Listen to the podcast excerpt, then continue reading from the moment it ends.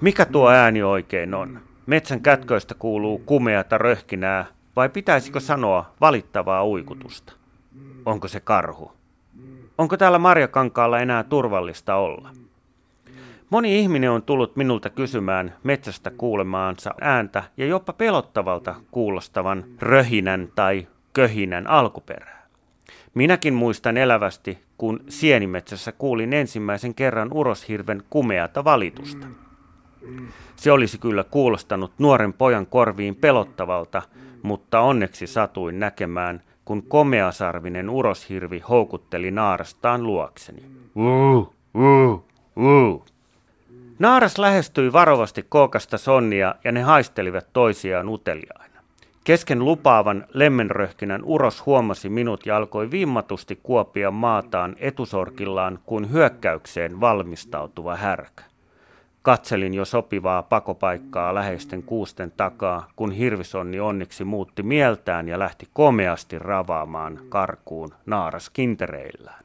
Sen jälkeen hirvisonnien ja myös lehmien syksyiset kiimaäänet ovat tulleet minulle tutuksi.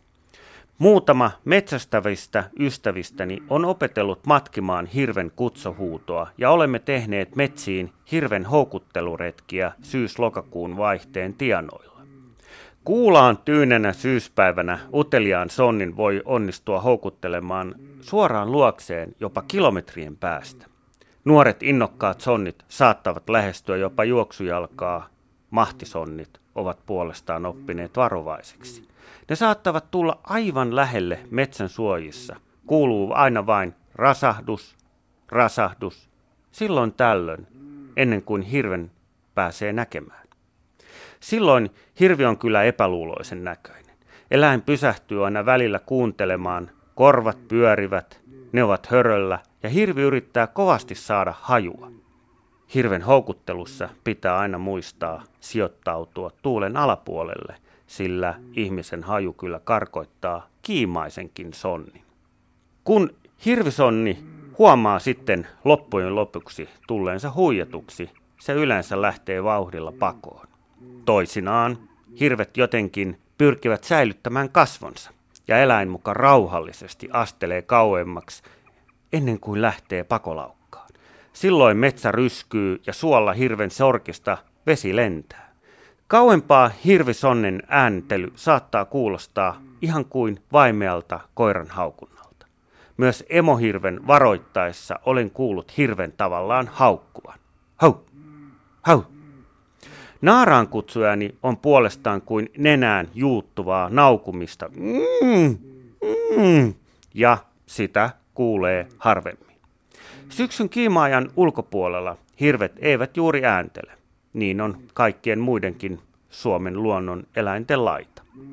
Vain muutaman kerran olen hirven ääntä kuullut kesällä tai keväällä. Nykyään hirven houkutteleminen käy helposti, jos on vain aikaa ja intoa. Esimerkiksi monet luontovalokuvajat ovat opetelleet kutsumaan hirviä netistä tilattavien opetuspakettien avulla. Niissä neuvotaan niksejä erilaisten äänähdysten tuottamiseksi ja esimerkkiäänityksiä on monista aidoista tilanteista. Oppimista helpottaa, jos on mahdollista päästä jonkun kokeneemman henkilön mukaan. Se on kerta kaikkiaan hieno elämys syysaamuna, jonka muistaa loppuelämänsä, vaikka itse ei osaakaan hirviä houkutella, kun mahtisonni yhtäkkiä työntää päänsä läheisen kuusen takaa.